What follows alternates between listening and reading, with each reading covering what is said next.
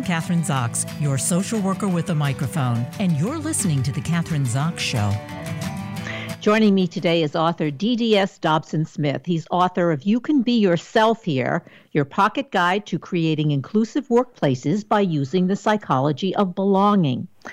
Belonging is an archetypal experience that we all seek. In the workplace, a sense of belonging will only happen if you have both diversity and inclusion. When you facilitate diversity in hiring practices and instill inclusive policies, procedures, and behaviors, your organization has its best chance of creating a culture that supports a sense of belonging for everyone. Diversity is a fact, inclusion is a behavior, belonging is an experience.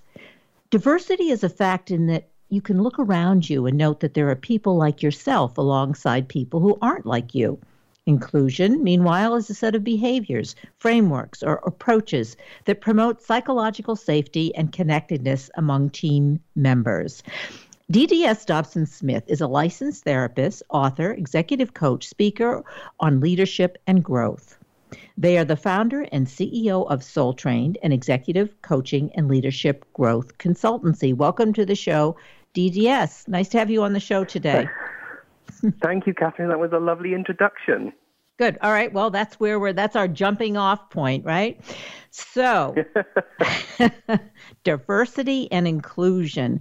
I mean, that's the key, mm. right? Belonging is an experience. Um, yep. you know, yeah, and I, th- I mean, those are as I'm looking in, at your, at your uh, book and uh, the introduction that I did. I think about is that the direction we're going in? I, I feel so sad because I feel like as a culture, we're going in the opposite direction from diversity mm. and inclusion. And um, I don't like to start off in a negative, uh, but I want you to address that. Yeah, I mean, I I don't know. I I, I think um, I think there's the there's the kind of archetypal experience of two steps forwards, one step back, um, which can often feel regressive. Um, when actually, when you take a step back and look at the big picture, it, it is progressive. And you know, I do want to acknowledge that there has been so many strides made um, in this space, and where you know today uh, black, brown, indigenous, Asian people, queer people, disabled people see themselves on television in in advert in in adverts um, and um, and and yet at the same time uh, we still have um, we still have progress to make um, in the space of equality for women and other uh, historically excluded identities in the workplace we still have legislation um, that exists. Um, we still have systems that oppress. So yeah, like I can appreciate why you feel like it's going backwards, and um, and and I also I also I, I also have hope because um, you know aside from what's happening um, in the Supreme Court, aside from what's happening in various states like Florida and Texas right now, um, you know, we, we have we have moved forward, um, and the march towards um, equality and equity um, continues. Of course, I'm honing in on being a woman, and as a woman, mm-hmm.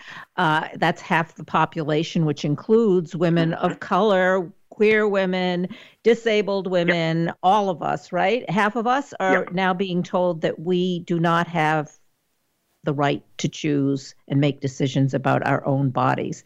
That includes a huge yeah. population. Yeah. And then I'll stop. It's shocking. yeah. It's, it's, shocking.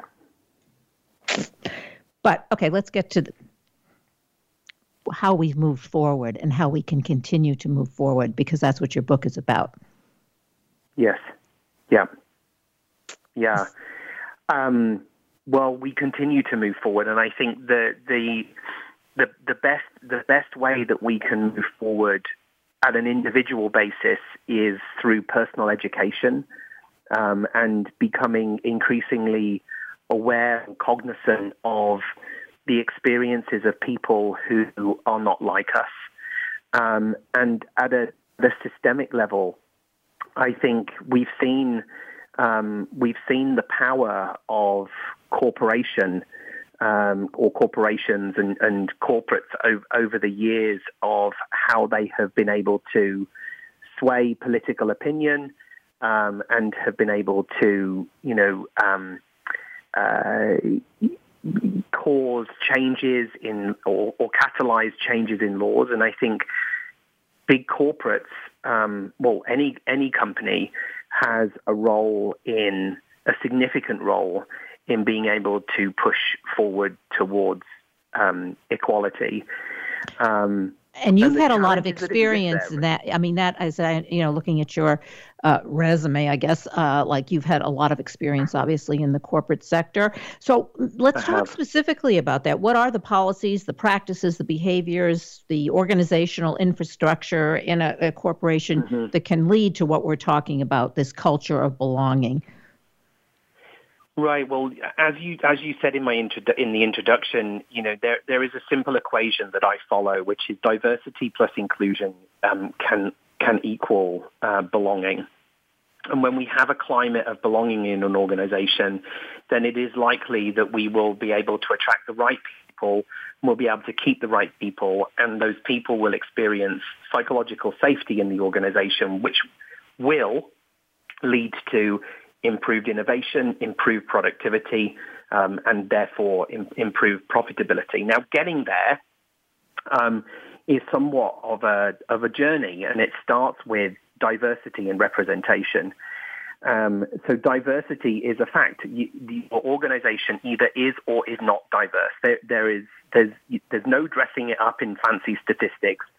Um, you if you if you look at an organization at all levels, can you see people of all different walks of life represented? If the answer is yes, and then then it's likely that that organization has a diverse and representative workforce.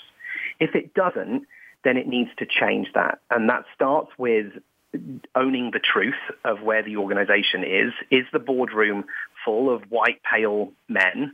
Um, and if it is, then decisions have to be made around recruitment and restructuring and, and changing and, and over time changing that structure. And when I say over time, I don't mean over periods of decades or half decades. I mean over time within a year or two. Um, and there are there are in the book there are there are many practical tips around how to um, uh, I guess bake in to your recruitment and selection processes um, ways to counteract the social biases that we have towards the majority social group, um, i.e., straight, white, cisgender, able-bodied men. And I wanted um, to interrupt you there because I think one of the things, and, and maybe people, uh, I, I, think that the audience needs to know this because many companies will have, you know, on paper or even in their practices, they hi- they hire diverse they have a diverse groups of people working in their organizations yeah. but then it stops there because even though those people yeah. are there they're not included and that's a whole that's yeah. the second part so i, I know you're going to talk exactly. about that but i think it's important yeah because uh, it's it one can be fooled by just having a diverse population but the policies right. of the company are not inclusive right right Right. Well, that's that's exactly the point. Once you have once you have established a diverse organization, that that those quote unquote diverse hires um, are only going to stay at the organization if they experience inclusion. And inclusion is a behavior.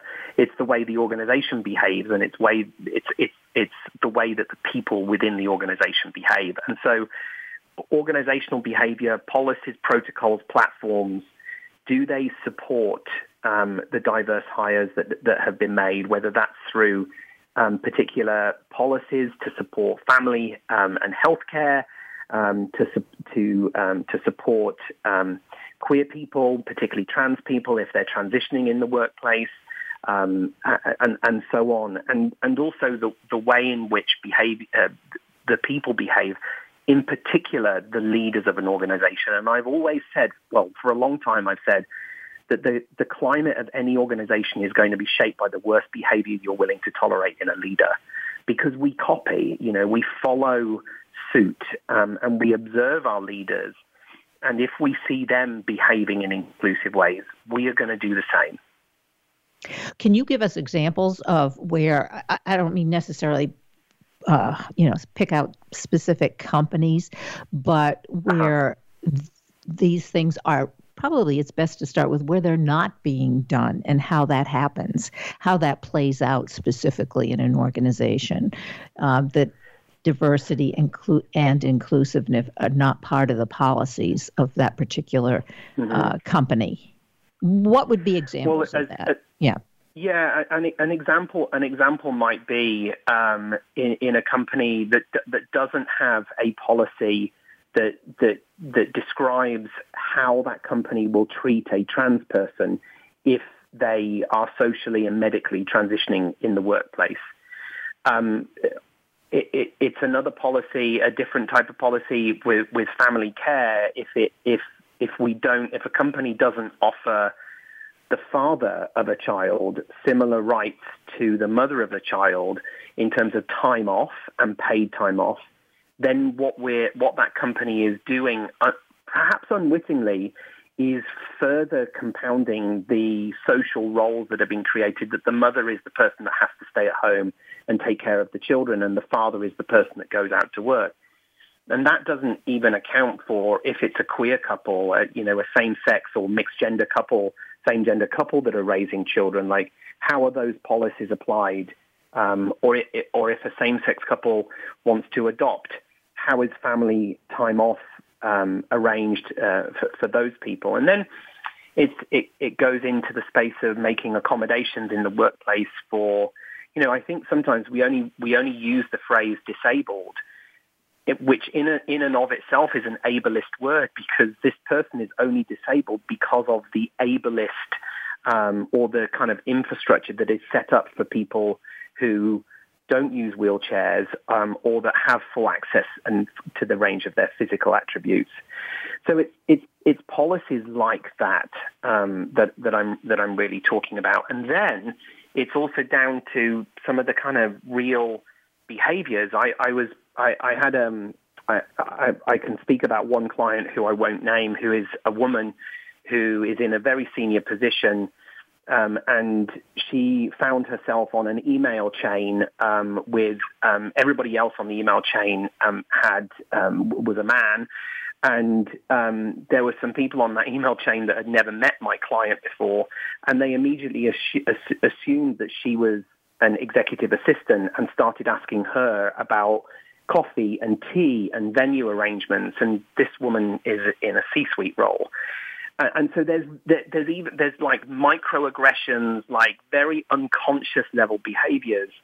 Um, I remember once as a as a facilitator of a of a of a you know of a C-suite um, away day, um, there was there was a group of people standing at a flip chart doing some brainstorms, and I went to hand the only woman in the group a pen and I caught myself at the last minute playing into that, oh, it's the woman that's going to take notes. And, and instead, I diverted my hand and gave it to the most senior man in the group and said, how about you take notes for us? And, and when we don't catch ourselves in those behaviors, in those moments, we are kind of deeper um, the, the, the challenges and the harm that we're doing, and we, and so it's it's both the policies as well as the behaviors of people in power that need to. I think that's a great example, and giving that yourself as an example because that concept of or that. Uh, uh, responsibility of each one of us to be aware because some of these behaviors yeah. Uh, it, just you know you're giving the pen to the woman or whatever the pencil it's kind of in our you know it's centuries of our mm-hmm. being in our DNA. We have to extract that. yeah, it is. And yeah. even though, yeah, we have good intentions, we know what we want to do on a cognitive right. level, but we do just what you described. And so awareness yeah. is, yeah. Yes, exactly. It is, it is, as you said, Kathryn, it's centuries of unpicking that we need yeah. to do. Um, and that will only be done if we are willing to catch ourselves being wrong and to take accountability for the impact um, that we're having, to place greater focus on our impact rather than our intention. And when we do wrong and when we do cause harm, we take accountability for that by saying, I'm, I take accountability for my impact and I'm sorry that I impacted you in that way and I won't do it again.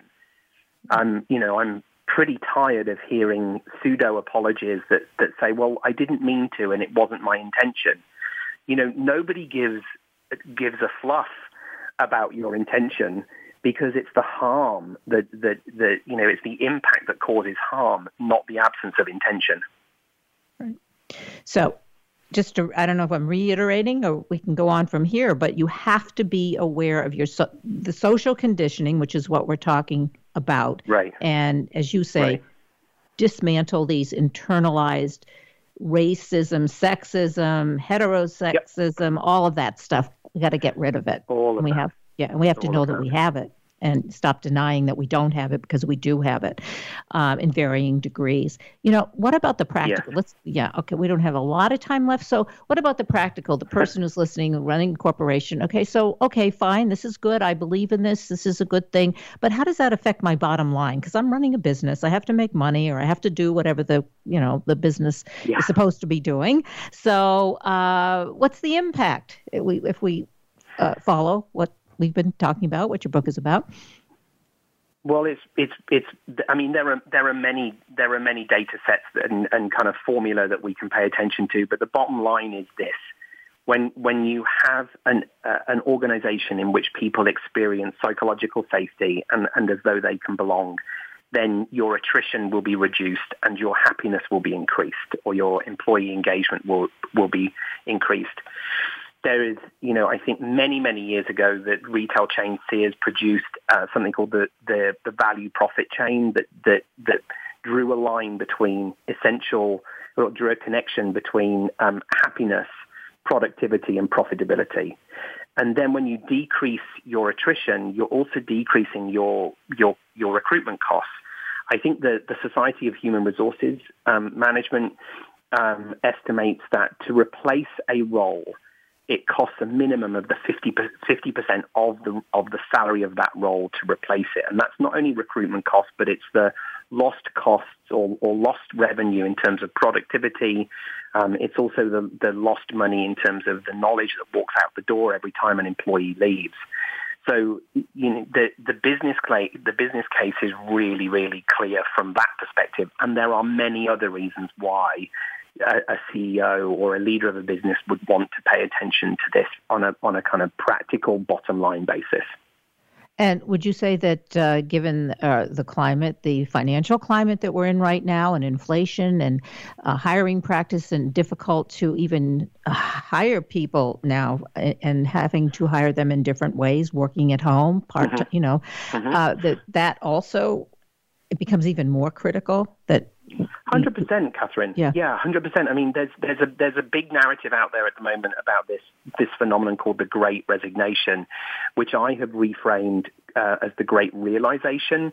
And by that I mean people are realizing that they want more from their workplaces, and people are asking themselves the question: Am I am I experiencing is, is my work bringing me meaning and purpose, and do I experience belonging in this workplace? And if the answer is yes, I'm going to double down on my commitment to this workplace. And if the answer is no, I'm voting with my feet and going elsewhere. So I don't believe there is a shortage of talent at the moment. I just believe that talent has become more discerning and are asking different questions of current and future employers. And the, and the companies that are, that are doing this right are the ones that are going to win in this economy. Can you name the companies that are doing this right? Or some of them? or one of them? or two of them? Yeah, I mean, I think when I when I look in the world of advertising, I think there's a there's a you know there's a huge there's there's a huge um, holding company called WPP who seems to be doing really really great things in the space of inclusion and belonging and working hard in, in very real material ways to transform the experience that, that its people have of working there at a at a lower level, you know, at a smaller kind of independent level, there's an amazing shop based out of San Francisco called um, Just Global, who you know who is that is a people first B two B um, global uh, advertising services agency. you know, and then you look at some of the, the big organizations um, that that are doing this well. I mean, um, it's it's hard it's hard to tell um, because everyone, you know, when you've got a big organization, opinion and experience becomes increasingly diverse. But you know, I think Google does a great job, or, or at least does tries to do a great job um, in this space. Um, so, you know, I I I'm not the kind of person that likes to name organizations that I don't have a person like a, my own experience of being on the inside of. So those are just three places that I would that I would say that I think are doing it well at the moment. Okay. Well, I think that's okay because you're this is a positive you're you're talking about them in a positive way even if you're not in the right. corporation. Yeah. So yeah. right. So what um what do you what would you say I guess in your because you have had experience uh let's talk yeah. about you know some of the, yeah the, the the experiences that you've had had both negative and positive within the mm-hmm. companies that you've worked in yeah, I mean, you know, there was throughout throughout my career, um, and you know, people can look at my look at my LinkedIn and my resume to see where I have worked. Um, but throughout my career, um, as a member of the, the LGBTQ um, IA2 plus community, um, you know, I have been on the receiving end of of, of, of regular microaggressions where somebody has t- turned to me and said, you know DDS, do you think you could just tone it down a little bit? And it's when I digged into that, that's been code for could you be less gay, please? Mm. And it it wasn't until uh, you know twenty something years into my career when I was at a C-suite level when somebody said that to me. Um, what did I feel like I had the kind of the hierarchical power in inverted commas to be able to turn around to this person and challenge what they said to me and and and you know, I and, and so 20 years I've been on on the receiving end of the. Could you tone it down a bit, please, DDS? Could you please be a bit a little bit less gay? Which is damaging, and it, it wasn't until that moment when I was just like, actually, no, I can do something about this. And I turned around to that person and said, well, could you be a little bit less straight, please? and they said, I don't know how to do that. And I said, exactly. Yeah. And, and that put an end to it. yeah. That's but, a good example. I know I'm not alone. You know, I know I'm not alone. Um, and um, and so that that continues to happen to people the world over. Um, and if that's happening in countries that are like England or America that are meant to be welcoming and open and you know accepting, what does it what can it be like for somebody in a country where where their identity is legislated against um, and, and and can put them to death for being for being who they are.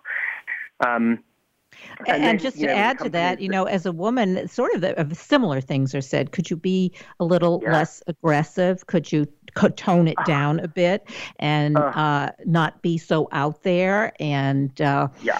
you know, there's that similar message, I should say. There is that. Yeah, similar, I was. Um, I, I, was I was doing a fireside chat yesterday with um, with a group of women at an uh, an advertising agency called Dept, which is a great advertising agency, um, and um, the fireside chat was in in you know in the scope of mental health awareness week. And one one of the women said to me, "How do I deal with the fact that I keep being told to be more joyful?"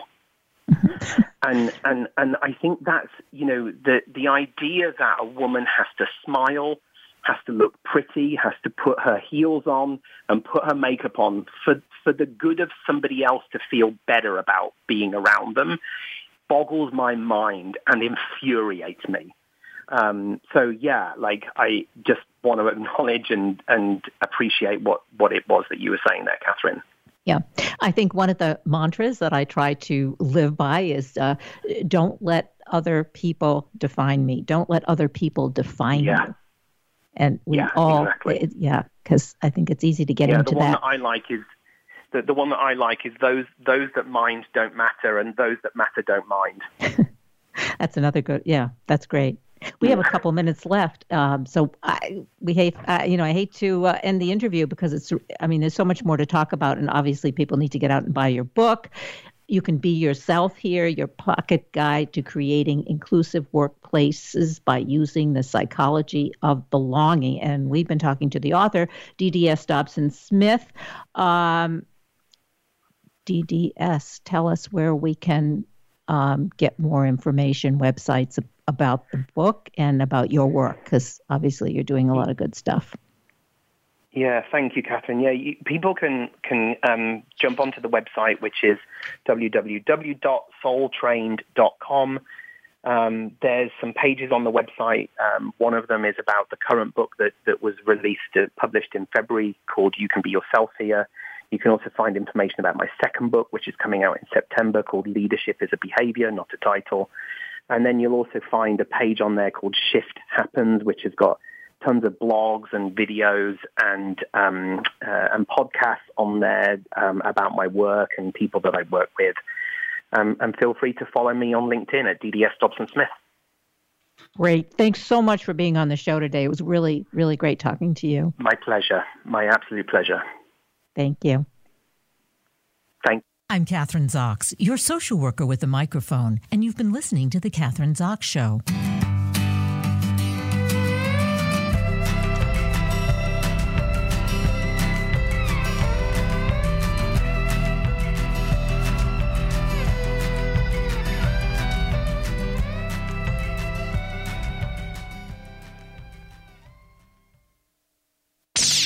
The Internet's number one talk station.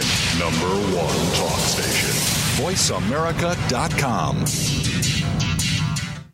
Psych Up Live with host Dr. Suzanne Phillips offers a psychological perspective on coping with common and current life issues. This show addresses topics as varied as marital stress, insomnia, depression, raising teens, campus violence, and building self resilience. Listen in as Dr. Phillips and her guest experts share the latest in books, findings, and information that will inform and enhance your life journey. Psych Up Live is heard every Thursday at 2 p.m. Eastern Time, 11 a.m. Pacific Time on the Voice America Variety Channel.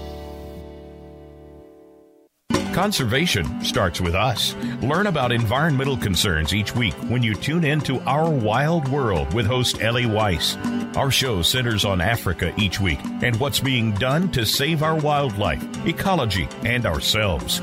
However, we'll also discuss what's going on closer to home. And most importantly, we'll let you know what can be done in our own backyards by featuring guest experts and featuring your questions and answers. Listen every Monday morning at 8 a.m. Pacific Time, 11 a.m. Eastern Time on the Voice America Variety Channel. Are you looking for an hour to allow your imagination to soar? An hour for self care? An hour to learn something new? Join Dr. Melissa L. Strasser for conversations and stories that'll give you that hour to listen to tales of triumph and conversations about emerging topics from coaches, entrepreneurs, entertainers, authors, and everyday heroes. You'll hear about healing, change making, resilience, and passion. We invite you to take the journey and join us for Counterbalance Conversations on Tuesday at 5 p.m. Pacific Time, 8 p.m. Eastern Time on the Voice America Variety Channel.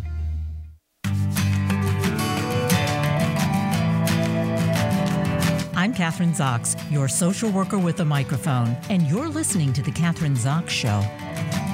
Joining me today is Stuart Shanker, author of Reframed Self Reg for a Just Society.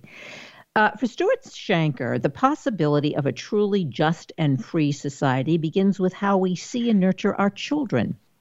He is renowned for using cutting edge neuroscience to help children feel happy and think clearly by better regulating themselves. The paradigm revolution presented by Shanker not only helps us understand the harrowing time we are living through, but inspires a profound sense of hope for the future. He shares that there is no such thing as a bad kid or a fixed income, and that all people can learn to self regulate in ways that promote rather than constrict growth. He shows us how to build a compassionate society one mind at a time. He is a distinguished research professor, emeritus of philosophy and psychology at York University, and a best selling author on the topic of self regulation and child development. Welcome to the, to the show, Stuart. Thank you very much, Kathy. Okay, so today we're going to be talking about reframed. Uh, what does that mean in terms of what what is reframing exactly? What are we talking about in the con? Yeah. uh, well, we've had a, a revolution in neuroscience over the last 20 years, and essentially what's happened is we've been able to see processes deep inside the brain and how they influence how we think and how we act. This has turned out to be huge for our understanding of children's behavior because it's enabled us to distinguish between misbehavior and stress behavior. So misbehavior is when a kid does something on purpose, uh, testing limits, seeing what they can get away with. Stress behavior are behaviors that are caused by processes deep inside the brain. And when we reframe, what we're talking about is asking whether the behavior that we're dealing with is actually a, a case of misbehavior or if it's stress behavior, something that's been caused. The problem here is that if it is in fact stress behavior, and we punish that child, uh, or you know we uh, seek to teach the kid a lesson, what we're doing is tremendously increasing the stress load on that child. We're actually harming the uh, whole stress response system. So that's what reframing is all about. It's learning how to distinguish when a child's behavior is caused, and the causes are always the same. The causes are excessive stress.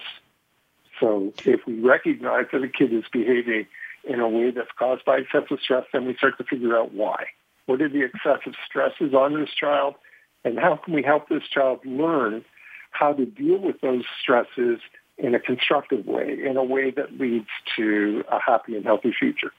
All right, let's take the let's go back and uh, look at a, a. I guess we can go back to look at a toddler. At two and a half is when they're they're mobile. They make their they try to make their yeah. own decisions, and they're and, and you know they what the terrible twos. Let's that's what we've defined them as the terrible twos.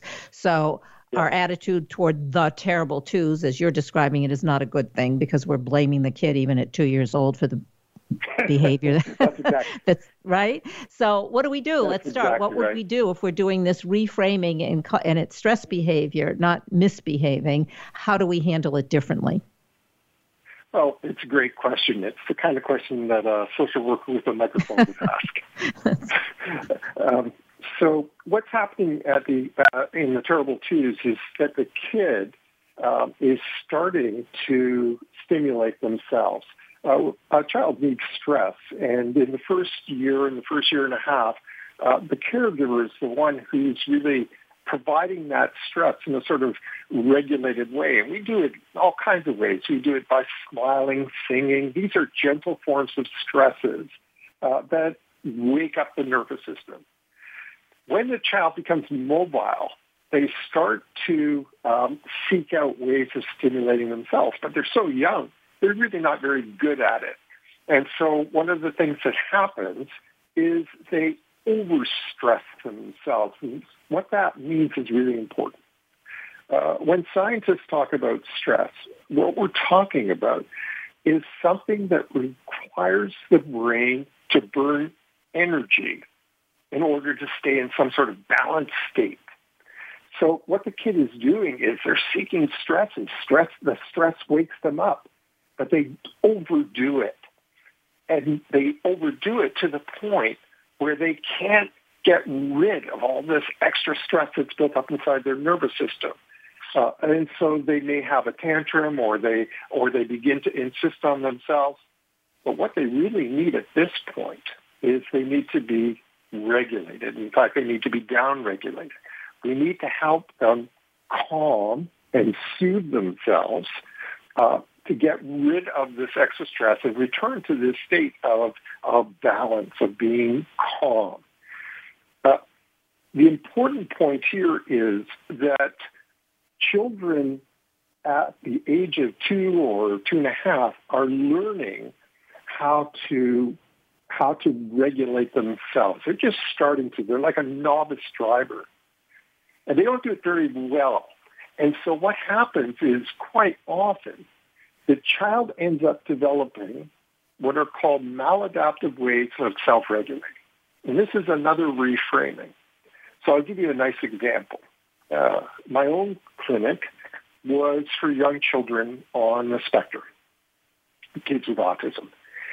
And for these kids, uh, they find things highly stressful that a neurotypical child doesn't. So, for example, they find social interaction very stressful. And um, it's the stress coming from the, the caregiver's voice or being touched or proximity, lots and lots of things that they find very stressful. A lot of these children deal with this stress by gaze aversion, turning away. This is a way of blocking the stress, of, of trying to avoid or suppress the stress. I, I hope I'm explaining this well enough. Yeah, I think it's good to show the extreme example uh, because that it's, it's very helpful. Yes. Okay, now this is a problem. Why is it maladaptive? So it's maladaptive because the child, the two or two and a half year old, really needs these social interactions to learn all kinds of things, to learn language, to learn the meaning of facial expressions, to learn how to read what other what other people are thinking or feeling. By gaze averting, what the child is doing is they're blocking the stress of the moment of the social interaction, but they're also blocking all these other things that they need to learn from social interaction. So what we needed to do in our own clinic was um, we needed to figure out how can we reduce the stress of the social interaction so that the kid actually enjoys being with mom and dad or whoever, grandparents, so that the child can attend to their faces, to their movements, and learn. And, that's essentially, uh, we ran a, a, a seven-year study on this. And it, uh, what we learned is that if you can reduce the stress, whether it's physical stress, emotional stress, social stress, whatever the stress is, the child will naturally engage with the caregiver and, in fact, will begin to turn to the caregiver when they're overstressed. And this point is huge. Uh, you said in your introduction, you know, we're living in harrowing times uh, the stress on children and teens is is the highest I've ever seen in my in my career. And what we need is for them to have adaptive ways of self-regulating, of dealing with their stress, not maladaptive. So maladaptive, that might be holding up on your computer and playing video games to distract yourself or watching movies. Or if it's teens, what we're seeing is, you know, an epidemic of um, uh, drinking or, or experimenting with marijuana. The adaptive way of dealing with their stress today is the first uh, and most effective way is to go to your caregivers. Is is is to get that comfort that uh, only the that a caregiver can provide, that soothing presence to reduce the stress and figure out a strategy. And what we're seeing today is, as you know, um, I was looking at your website. As you know, we're seeing an explosion of mental health disorders in children and teens. And these are the result of two factors. Uh, one factor is the very, very high levels of stress, different kinds. But the other factor is the explosion of maladaptive ways of dealing with that stress rather than healthy, soothing, growth promoting ways of dealing with stress. So that's essentially what we learned by delving deep into the bottom levels of the brain. So, Stuart, what do we do in the context, let's say, of what's happening right now? We have a massacre of babies in yep. in a school, and you have children from six to sixteen who have access to that information. Let's start with the the children who are the same age how do you because they you know i hear parents have all you know i guess deal with this in very different ways. They they don't want the the 6 year old to to watch television or to see it or to see what happened in a magazine or and and so that's one way. Is that adaptive maladaptive? Can we talk about exactly what to, how to do this how to reframe things in in the as I said, in the context of all this um, okay. horror that's happening so, now. Yeah. So, yeah. Kathryn, that's a great. It's a great question, and it applies not just to the kids or to teens, but to the parents as well. So what's happening is we are seeing a generation that are being traumatized. And this is a word that is thrown around a lot. Um, and we know that trauma um, has long-term uh, downstream effects. Um, it affects mental health. It affects uh, your well-being and so on. We know this. One of the things that we've learned by this ability that we now have to see what's happening deep inside the brain is we have this uh, understanding what's called the neural axis. And what that means is, is that essentially you have uh, deep inside the brain, uh, Kathryn, tell me if this is too complex, okay? Deep inside the brain, you have uh, the brain stem, and that controls, say, breathing. And you have just above that what's called the midbrain. And the midbrain um, has, and this is a, a really important point, the midbrain has self-regulating mechanisms. The original definition of self-regulation was uh, defined by an American uh, physiologist called Walter Bradford Cannon. Uh, and it starts with these mechanisms that control things like being with other people, controls our body temperature, a lot of things that it controls. When the stress is too great. These self these these mechanisms, self-regulating mechanisms, get over uh, they're overstretched. They become dysregulated. The kid goes into homeostatic imbalance, and what that means that's a technical term. And what it means is that the child is now at the very depth of their brain. They're in an overstressed state. And this stress goes up the neural axis. It goes into the middle part of the brain, the limbic system, the things where the child feels things. So the child feels fear and anger. These get these get aroused, hyper aroused by what's happening deep inside the brain. And then it flows further up the neural axis and it flows up into what the child says or what the child does. And now what we find is the child is saying, I don't know, he's saying mean things or he's, he's, he's become very oppositional. And our attitude until, until 20 years ago was that we have to teach the kid. We're going to punish them. Uh, we're going to uh, we're going to uh, uh, use firm discipline so that they don't act in this way. But the problem is coming from deep inside the brain. The problem is coming from the lowest levels of the brain that have become hyper-aroused. Okay. So well, how are we going to help our kids? So how are we going to help them? That yeah, because you've defined it really yeah. well. This is what's happening with okay. these kids who are being traumatized. But in practical terms, what do we do with that six-year-old when he goes to school and an eight-year-old tells him things it's about what happened um, in Texas uh, that his parents are not telling him about or that he, ha- he wasn't aware of because kids at six are out in their real world. What do we actually do as parents to mitigate, well, to reframe uh, the trauma? Okay, so now what we're going to do is we're going to focus our efforts on the bottom level of the brain. We're going to soothe that bottom level. We're going to get everything. Uh, we're going to get everything um, uh, back in balance. And we have all kinds of signs in our in our child. Uh, give me two, uh, let me answer it in two ways.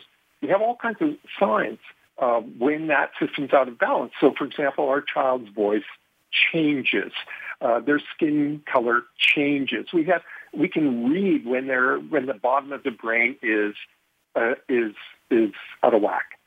So now what we've got to do is the second part is we have to soothe that bottom part of the brain. How do we do it? Well, there's obvious ways that we do it. We, um, we, you know, make sure that the child's eating properly, exercising, sleeping properly.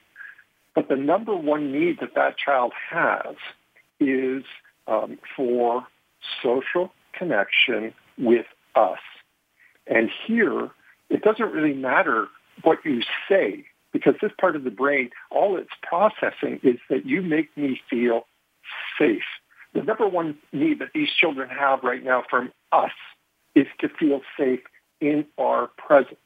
And that might mean very low soothing vocalizations. It might mean a little caress, a hug, as much as they need. And what we're doing is we're turning off, and literally we're stimulating a deep part of the brain um, called the periventricular nucleus. What we're doing is we're, these, these neurons have been agitated. So through our, through our just gentle presence, soothing, not explaining, not teaching, um, what we can do is we can turn off these systems, turn off these alarms. And we're going to do the same thing with, with the child's emotions. If the child is very frightened, what we need to do is instead of uh, trying to explain to the child that you don't need to be afraid, these are, it's very difficult for a child to absorb what you're saying. What we really need to do is turn off the bottom part of the brain, which is keeping the fear uh, keeping that fear alarm activated. So we soothe and we figure out for every child, there's something different that's soothing. We figure out how do we soothe this child. Uh, and the reality is that uh, I have a 20-year-old um, who is on the spectrum, and he has been traumatized by this as much as anyone. He needs to be soothed. He does not need to be lectured. He does not need to be pushed. This is a difficult time for them to go through. And what they need is the safety and security that only we as adults, whether it's caregivers or educators or whoever's with these children, they need the same thing from us. It's, it's called the interbrain. They need a secure brain-to-brain hookup where they know that we will keep them safe, that we will protect them. So soothing, protecting, calming, all of those words are you you're just describing. How much probing do we do? Like you're giving the example, let's say, and I'm going back to the six year old because I have a six year old grandson and two four year olds who are twins. And how much do you have to know where this behavior is coming from, or you don't? Or, or do you know what I'm like? How much? I do. Yeah. Okay, that's the question. Okay, so you know we've uh, when I was training in psychiatry, we had all these methods that we were taught for working with, with young children. So you use dolls to help them express the emotions that they're that they're uh, uh, undergoing. But what we've learned is that all of these techniques, and these are wonderful techniques, um, only work. They are only effective if the child is calm if the child is in, and the same is true, by the way, for adults. So you cannot argue with someone who is in a hyper-aroused state. So there are, we want to help them work through these emotions. I think that was the word you used, and we have to do this, but not uh, not until we know that they are in a state where they can. Um, uh, I'll just make this very simple. These emotions, as such, are fleeting. They're ephemeral. That's the point of an emotion. The child has a fear, but they need to learn that that emotion will pass and they will feel good again. This is one of the problems that we have going back to your earlier example of working with toddlers. For the toddler, um, the emotion feels uh, catastrophic. Um, it feels, uh, you know, if they're afraid, whatever, and it's so catastrophic that perhaps what the child does is deals with that emotion, say it's anger or fear, by trying to suppress it, avoid it, run away from it. But we now know that the child needs to be able to express that emotion. They need to see that they can express it with us, that they will not be, uh, let's say it's anger, that they can express their anger without being afraid that we're going to abandon them or, or, or, or withdraw from them or avoid them. So they can safely experience that emotion knowing that it will pass. So that's what we do. So what we do is we get the, the child has to be in that calm state where we can begin to explore the emotions that the child is experiencing. Helping the child realize that as emotions, they will feel good again. The fear will pass. That it is just a momentary thing.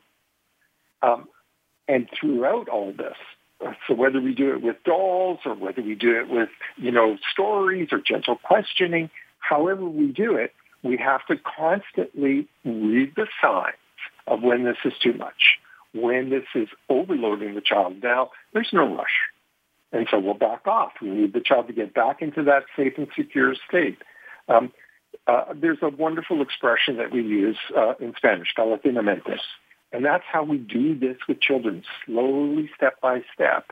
And what we find is, over time, this isn't something that we're going to fix in, in you know one session. Over time, they will begin to be able to explore this part of their life, this emo- the, the fears that they've now got, without running away from them, without avoiding them, um, and and emerge from this uh, healthy. What's unhealthy is if we try to get them is, uh, and I think this is where you were heading.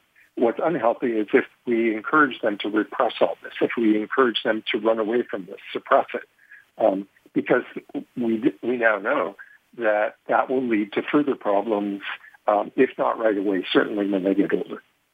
Yeah, I think that's true. We only have a few minutes left, but I think yeah, we in addition to suppressing very often as a mother, uh, I could I get you know parents have begin to have their own tantrum. They get embroiled yeah. in this right and and their own meltdown, yeah. which obviously is not helpful. Um, there, I mean, there's so much more uh, in the book, obviously, that we can talk about. So I want to mention the book again, Reframed Self Reg for a Just Society. And I'm talking to Stuart Shanker, who is the author of the book. Um, one of the, just one last, I guess, comment is one of the things that you say that, you know, our behavior, if it's not working uh, uh, and is not fixed, we can change that. We can change the paradigm. Yeah. At any point in our lifespan, because I think that's a really important point that you do make. Yeah, and this is your life, your own life's work, and what we've discovered is yeah. there's never a point in the lifespan where a trajectory can't be changed. Yeah. All right. So, website and/or websites that we can go to for more information um, about the book and about the work you're doing. I think the best one would be uh, self-reg.ca. There's all kinds of things you can download for free, and all kinds of courses you can take if you want to learn more. Great. Thanks so much for being on the show today. Uh, keep keep keep doing what you're doing, Kathryn. Yep. The world needs and you, you too. Keep up the good work. Okay. Yes, thank you. Okay, bye. Bye. I'm Kathryn Zox, your social worker with a microphone, and you've been listening to The Kathryn Zox Show.